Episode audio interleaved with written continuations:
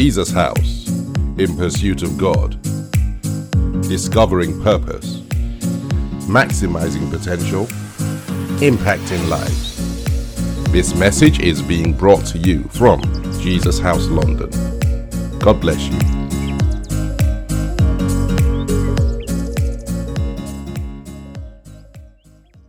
Father, we want to thank you for your word. Thank you because it brings life. Thank you because it lifts burdens. Thank you because it breaks yokes. Thank you because it, it sharpens vision. Thank you because it drives darkness away. And thank you because it empowers, strengthens us for the journey that is ahead and does much more, Heavenly Father. Lord, please bless the speaking of your word. Bless the listening of your word. And let it bring transformation and change in our lives. In Jesus' name, amen and amen. Praise God. Amen. We are on our journey into God's promises. Um, we are, for the last two weeks, we arrived at um, the point where the children of Israel built a golden calf, uh, which they worshipped and which brought God's wrath, uh, was going to bring God's wrath upon them, until Moses appealed and petitioned God, and God relented. Um, and today, as we wrap up that stage on our journey, um, we're going to be talking today, if you want a title for today's message, um, the title Fake Gods would be the title for today's message, Fake Gods. Now, one thing that the Bible makes clear is that God abhors idolatry. God detests, dislikes idolatry. Idolatry, the worship uh, of other gods. It's very clear that God does not like idolatry at all. Um, the first commandment makes that clear. First commandment, Exodus twenty, verse three, you shall have no other gods before me. Um, God is very clear. The second commandment drives home the point. Exodus, the twentieth chapter, verses four to six. You shall not make for yourself a carved image, any likeness of anything that is in the heaven above, or that is in the earth beneath, or that is in the water under the earth. You shall not bow down to them nor serve them. For I, the Lord your God, am a jealous God, visiting the iniquity of the fathers upon the children to the third and fourth generation of those who hate me, but showing mercy to thousands, to those who love me and keep my commandments. It's interesting that if you look at that scripture, it equates the worship of other gods with a, a, a hatred for God. Um, and the serving of God and the loving of God, um, with, with it, it equates mercy with those who are serving and who are loving God. And and and it is clear that God does not like idolatry of any kind.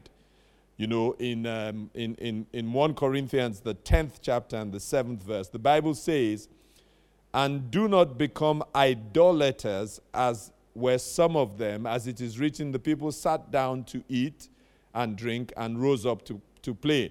Uh, the New Testament is referring to what happened, what what what what we've been studying for the last two weeks, the the the, the worship of the golden calf. Don't become idolaters like some of them did, is the caution from God himself in the New Testament.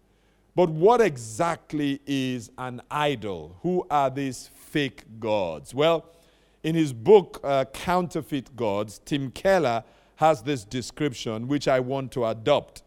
He says, an idol is anything more important to you than God, anything that absorbs your heart and imagination more than God, anything that you seek to give you what only God can give you. What's an idol? An idol is anything more important to you than God. Anything that ab- absorbs your heart and imagination more than God. Anything that you seek to give you what only God can give you.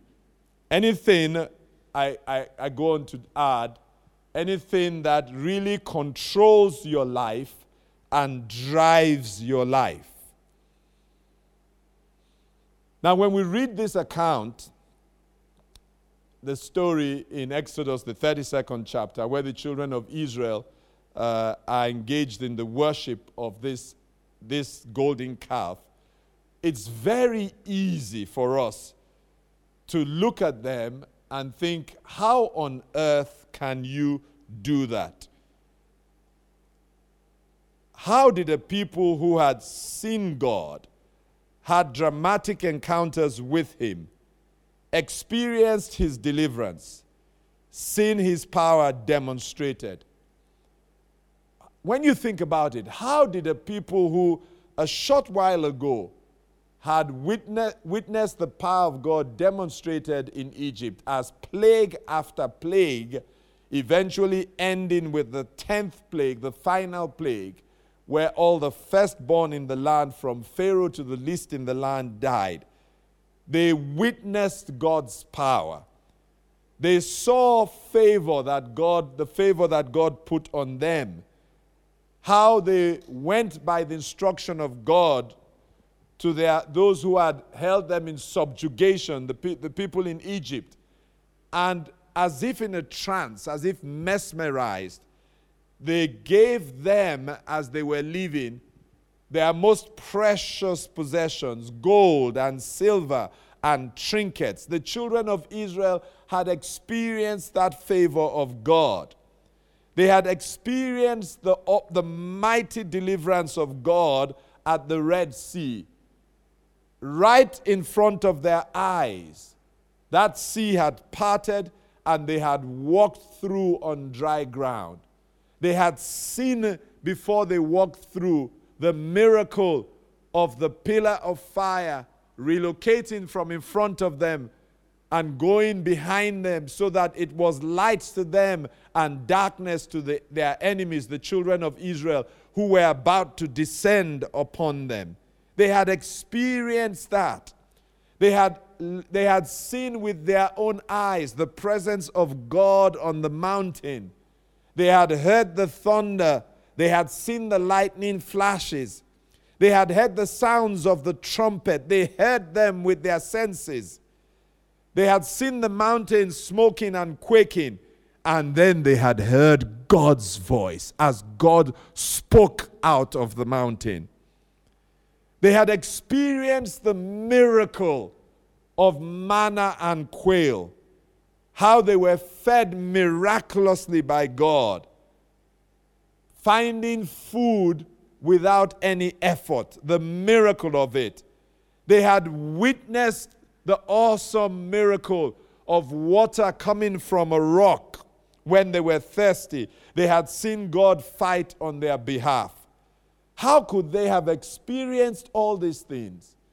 And then simply because for around about six weeks, Moses, who had told them he was going to God, hadn't come back, going to be with God, hadn't come back.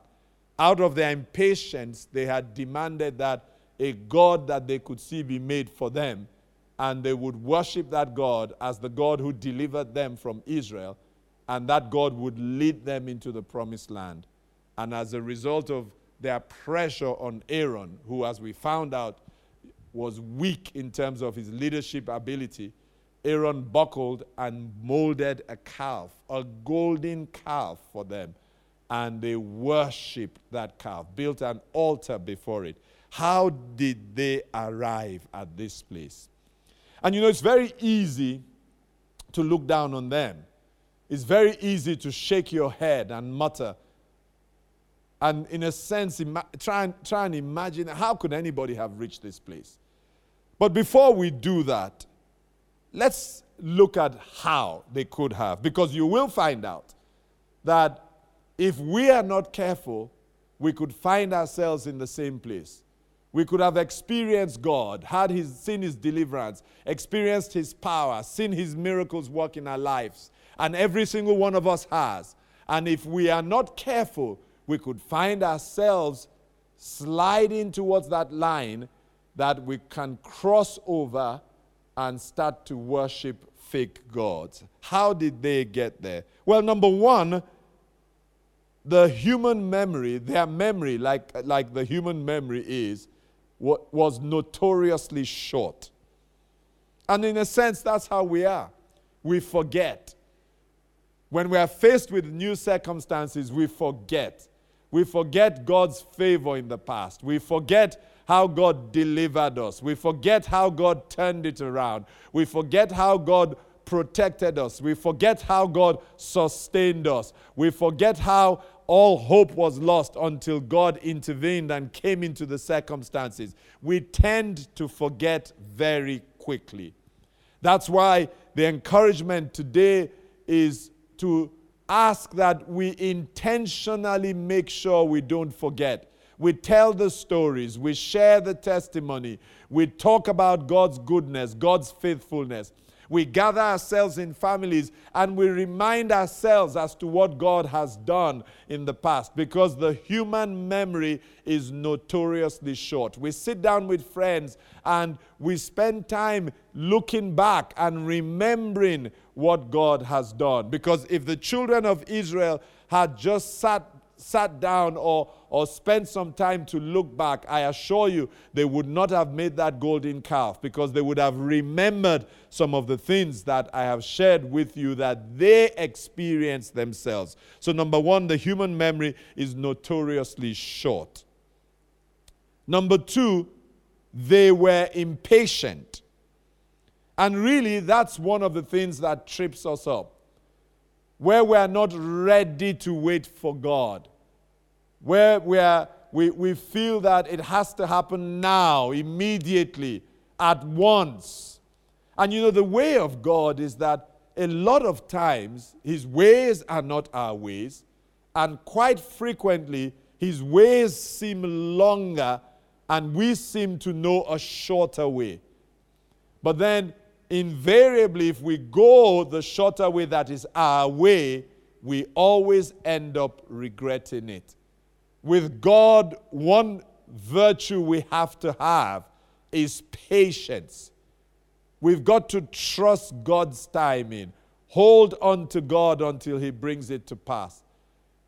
A lot of the people we admire in the Bible, one virtue that we overlook with them is that virtue of patience. That waiting on the Lord, believing in the Lord, that following God, even if the route seems a longer route. And you know, I want to say to you that everybody's path is different. Some might seem to get there quicker. That's their journey. It might seem like it's taking longer for you, but trust God. He knows exactly what He is doing. So for them, they were just impatient. Where is this man Moses, who used, who brought us out of this, the, out of Egypt? We don't know what has become of him. Please, let's get on with the business of moving on. And we see the result of their impatience. Number three, they wanted to conform. The pressure to be like the others. The pressure to be like the Joneses, we say. They wanted to conform. Every tribe and nation around them had a God that they could see, a God that was made by hands. They were the only ones that had this God that you couldn't see. And so to be like all the nations, they decided, we also want a God that is like their gods. Can you beat that? They had Jehovah as their God, but they would rather conform to what was happening around them. And I am certain that there were some in the camp, some who were part of that nation, who knew that what they were doing was not right. But the pressure to conform must have made them hold their tongues rather than rise up and say, no, this is wrong. And that is what we deal with. the pressure to conform. They say if good men are quiet, keep silent, then evil will thrive. And the evil of idolatry tr- thrived because good men, and I'm certain they were good men and women, were silent. They just wanted to conform. The pressure to be like the others. And fourthly, number four, they wanted a God that they could see. They wanted to be led by their senses. This concept of a God that is a spirit, that we have to walk with by faith, by trusting Him, by obeying His word. It was a concept that they just didn't want. It was easier to move by their senses. Give us something that we can see, we can feel.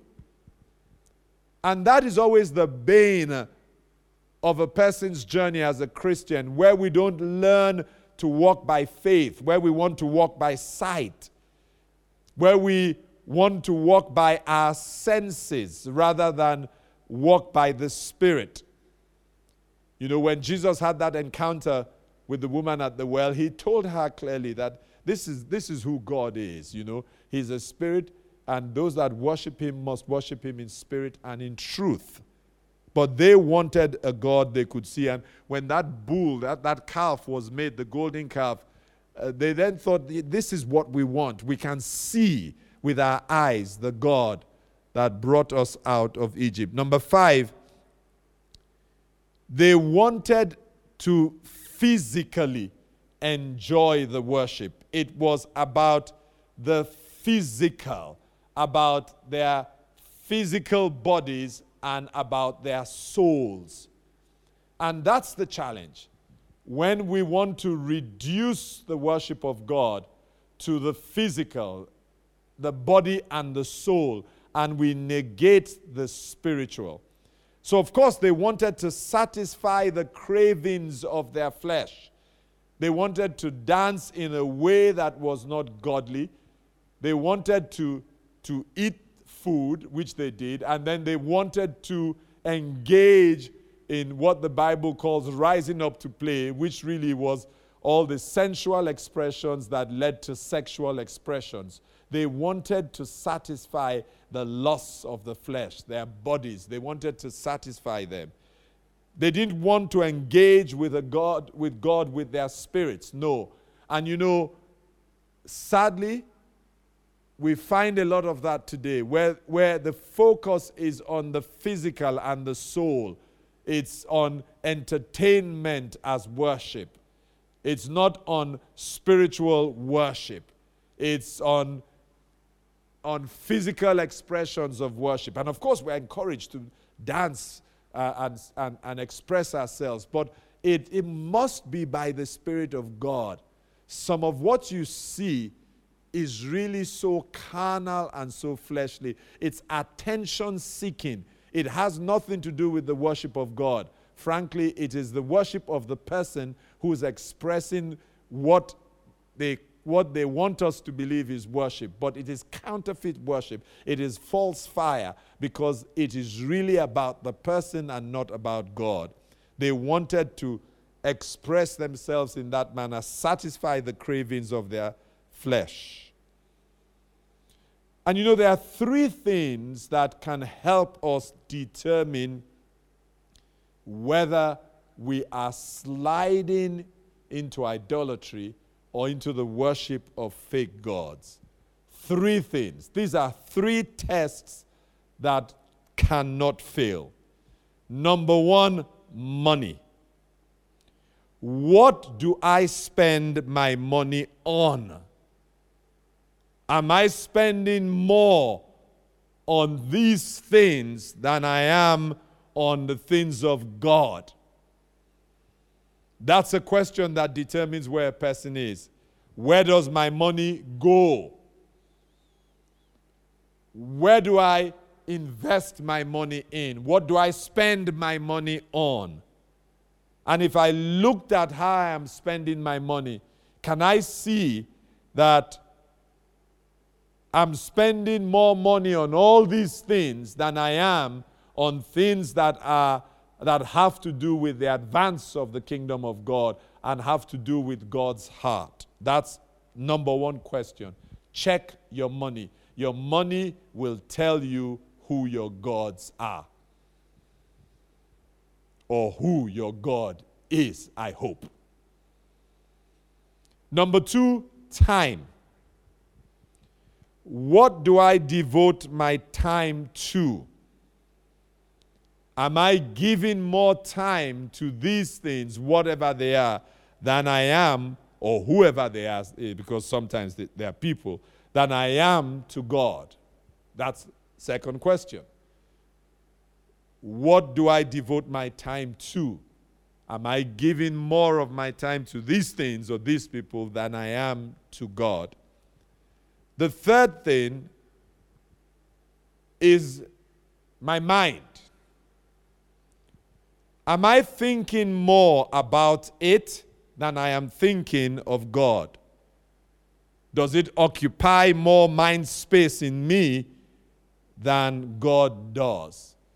Invariably, if you apply these three tests, you can know whether you are truly worshiping Jehovah or whether you are sliding towards the worship of fake gods or, or sliding into some form of idolatry.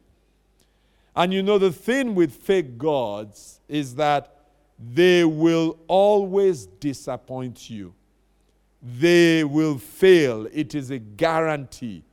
They will lead to troubles. They will lead to destruction. It is a guarantee. It is a matter of time that fake gods will always let you down. They won't just let you down. They will lead to destruction and troubles. How could a golden calf have met their needs? How could a golden calf have made provision for them? Protected them, guided them. It really was foolishness. But then the god of this world had blinded their eyes, had confused their thinking, and allowed them to believe that somehow this golden calf can fill the vacuum in each human being that can only be filled by God. And that's what the enemy does. He leads us to think that this fake God can satisfy, or this fake God can satisfy. There is a hollow in every single human being that cannot be satisfied by any fake gods. It can only be satisfied by Jehovah, by his son Jesus Christ. Fake gods will always disappoint. The Bible says, the psalmist says in Psalm sixteen, verse four, the, I love the first part of that scripture. He says, troubles multiply for those who chase after other gods. Troubles multiply for those who chase after other gods. It's just a matter of time. It is going to lead to disappointment, frustrations, troubles, and destructions, the worship of fake gods. Now, some might then say to themselves, but I don't really worship fake gods. I'm not bowing down to a golden calf. I'm not in some, uh, uh, so I'm not worshiping some stone or a bird, or, or I, I don't have any idols that I, that I worship. Well, let me tell you some twenty-first century fake gods. And you might be surprised that inadvertently you might have started sliding towards one of them. And this message might be God bringing a, a word of caution to you and to me as he says to us, beware of fake gods. Some twenty-first century fake gods. Number one, money. Materialism now is a religion. Consumerism is a religion. It is obvious that it is. People worship money for what money can get for them. So that, so much so that money is enthroned in, twenty, in the twenty-first century world, as it has been for a while, as a god. And it's instructive that Jesus himself cautioned against the worship of this god. Now remember, our definition of a god is anything that is more important to you than God, anything that absorbs your heart and imagination more than God, anything that you seek to give you what only God can give you. So if we find ourselves in, at a place where our heart and our imagination is absorbed by the pursuit of money, if we find ourselves at a place where we are looking to get from money what only God can give us, some sort of satisfaction and fulfillment and the meaning of life and an identity, only God can give that, money doesn't give that, then we have started down the slippery slope that eventually leads to the worship of the god of money. And this is the way that Jesus put it. Matthew, the sixth chapter and the twenty-fourth verse. How could you worship two gods at the same time? You will have to hate one and love the other, or be devoted to one and despise the other. You can't worship the true God while enslaved to the god of money. Number one, money. Number two, self. The worship of self. This is the philosophy that undergirds the new age, the whole new age religion. That we are gods. We don't need Jehovah. We are totally independent of him. That's, that's, that's, that's what undergirds that whole new age philosophy. It's the antithesis to the worship and submission to God, that we, we, we must be independent. We are gods ourselves. And you see it as it, as it, as it spawns its children. The whole industry around plastic surgery is based on this, this, on this worship of self, where people are, will pay any price, will do anything to themselves, subject themselves to anything, in the pursuit of this perfect body. They will, they will go through danger uh, and, and risk, and sometimes, sadly, even lose their lives in the pursuit of the glorification of self. And it's very easy, if you're not careful, you could slide into that. Because you see, the worship of false gods, it's not that the things in themselves are bad. It is that the enemy makes them bad by, by, by affecting our attitude to them. So there's nothing wrong with money. We need money to survive. But then, like the Bible says, it is the love of it that elevates it to the place of a fake god. And the Bible says the love of money is the root of all evil. It's the same with self. There's a responsibility to look after ourselves, to be responsible with this temple. But where that responsibility crosses a line and we begin to worship ourselves, worship our bodies, then we have crossed the line. It's no longer just looking after our bodies for being respons- and being responsible. We have started to worship our bodies. And it is so easy to cross that line where you start to worship yourself. You worship your intellect. You worship your body. You spend hours, you know, honing your body. Not because you want to be responsible and you have a responsibility to, to, to eat right and exercise. But now it's gone beyond that. It's now a, an obsession with how you look. Then you have become a, a, a god. Number one, number two, self. Number three, in this, in this age, definitely number three for me would be your phones. You know, for a lot of us, our phones have become gods. They control our lives. We can't do without them. They give meaning to our lives.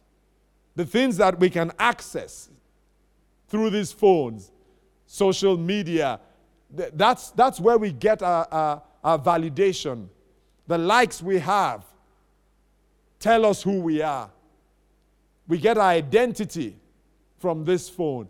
Some people would definitely go into cold turkey if we took their phones from them. People sleep at night. The last person they speak to is the fake God. They wake up in the morning, they reach out for it. And it's not that they're reaching out for it so that they can check for a scripture or so that they can, you know, join the minutes of prayer in the prayer shield. I hope that will be the case after today. Or they can um, um, join this wonderful app called Glorify that a friend of mine, um, Ken Costa, and his son uh, are involved in, and they've introduced me to it. A wonderful app called Glorify. Please make sure you download it, where, you know, that that that that helps us in our worship of God. It's not that it's any of that, but they are reaching out for the phone so that they can access social media, uh, access Instagram, uh, uh, access Snapchat, and nothing wrong with those things. But where it becomes an obsession, then the phone has become a god. One of the ways you will know whether your phone is a god is you should ha- you should each person should have phone holidays, hours or days where you switch off your phone, just so that you know it has not become an obsession. Number four, entertainment.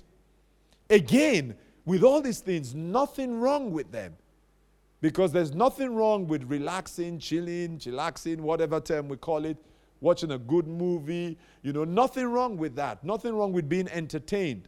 But where it becomes an obsession, where it becomes like a drug, where it controls your life, absorbs your, your mind and your imagination, has more mind space than God, then it has become a god. Where you can spend nights playing Xbox, Nintendo, whatever it is that you're playing, but you can't remember a night where you spend two or three hours worshiping God. But if we put the hours that you've spent in entertainment, watching Netflix, it would amount to a thousand plus hours. And if we put the minutes that you've spent with God, we will not be able to get an hour or two. It tells me that something has become a god and has taken God's place. So nothing wrong with any of these things, but where they control our lives, become an obsession, we can't do without them. They are driving our lives. They are occupying the, our mind space. We're spending more money on them.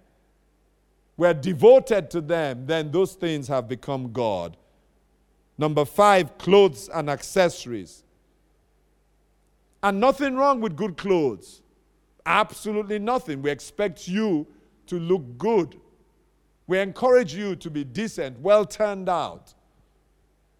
But then when those things become an obsession, when we are driven to amazing lengths to acquire the resources just to put a designer label on us, when we will lie and cheat and, and become cutthroat and, and we will burn ourselves out just so that we can wear a label.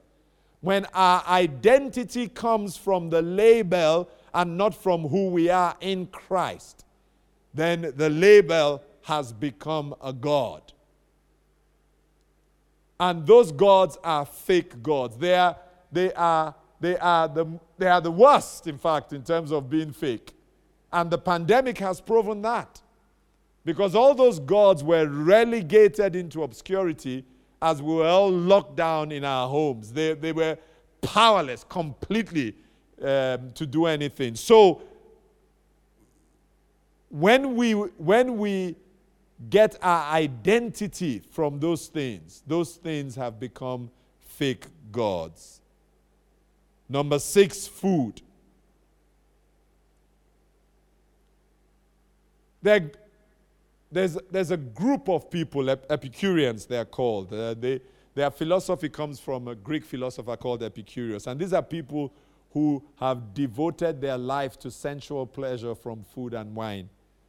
When food, our bellies become our gods.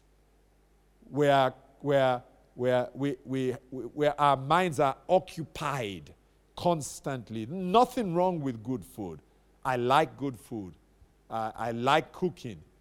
But you see, the, the, the balance for me is that I also try to make sure I live a fasted life. That's the way that I make sure that food cannot become a fake god to me.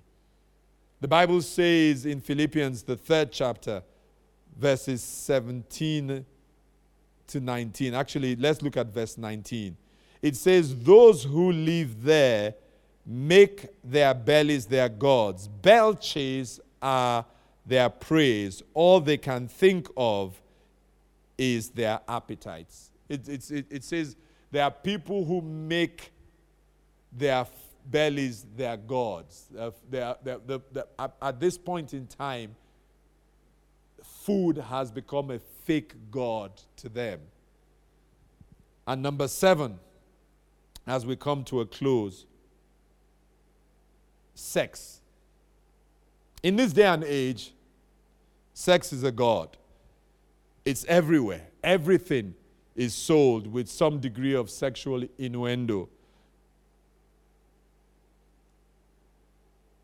In every, literally everything now that exists, there's something to do with sex that is being sold to us.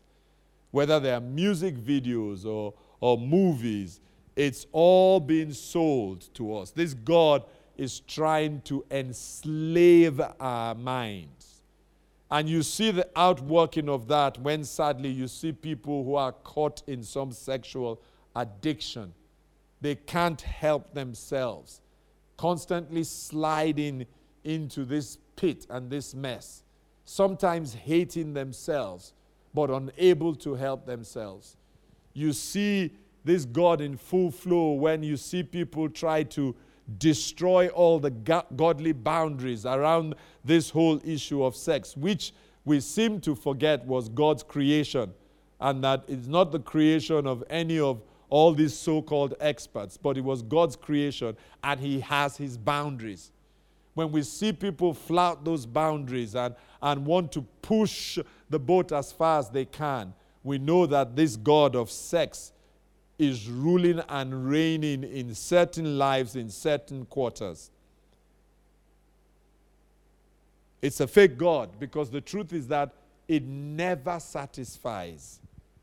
Just look at the people who have broken hearts as a result, the people who have been lied to, the people who who who who, who have been wounded as a result, the amount of people who are, who are dealing with rejection as a result, pain as a result.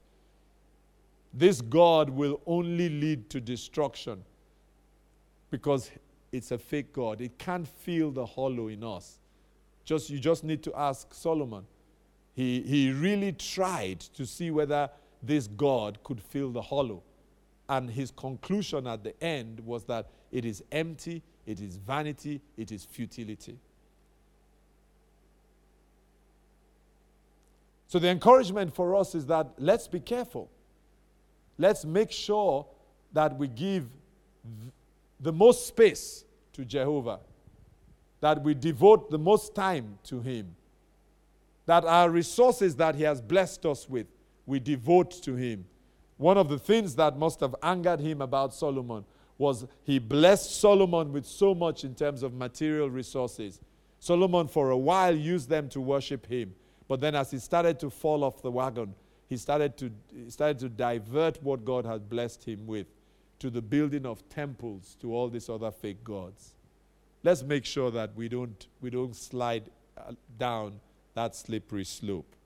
You know, as I end, the Bible says in Jonah, the second chapter and the eighth verse, those who worship false gods turn their backs on all God's mercies. You know, to worship any of these gods is really to turn our backs on all God's mercies. That's what the children of Israel did. They turned their back on a God who delivered them, a God who protected them, a God who granted them favor, a God who, who, who showed them some amazing miracles. They turned their back by the worship of that golden calf on the mercies of God.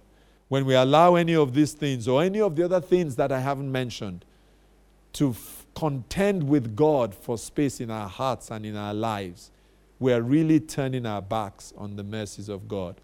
And you know, when I think about the ultimate mercy of God, as far as I am concerned, the the ultimate show of mercy that God, God, the ultimate mercy that God has shown me, His ultimate show of mercy to humanity, has to be the fact that He saved us. He saved us from being slaves to sin here on earth, and He saved us from an eternity in hell.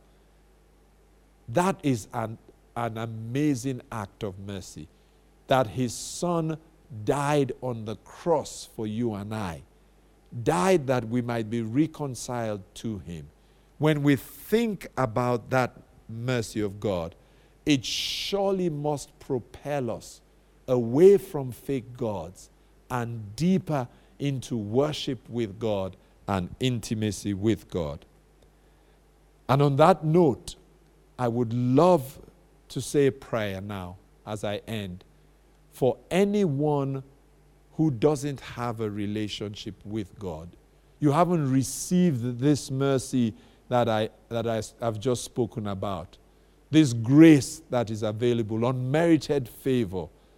You haven't received this, this, this awesome act of mercy that Jesus died on the cross for your sins. Well, you want to do so, I would be privileged to pray for you, with you, as you open up your heart and receive this great act of mercy. And as you do so, you really are saying to God, this is the start of my worship of you as I turn my back on all these other fake gods. And if you would love to do that wherever you are, will you say this prayer with me? Heavenly Father, I thank you for the act of mercy that was your Son Jesus dying on the cross for me. I receive Him now into my life. And as I do so, I make a commitment to turn away from any fake gods as I give myself completely to the worship of the only true God, and that is who you are. I receive your Son Jesus as my Lord and Savior today. I declare that by this prayer, I now know that I am a child of yours. You are my Father. I am born today into your family, born again. In Jesus' name, amen. Amen.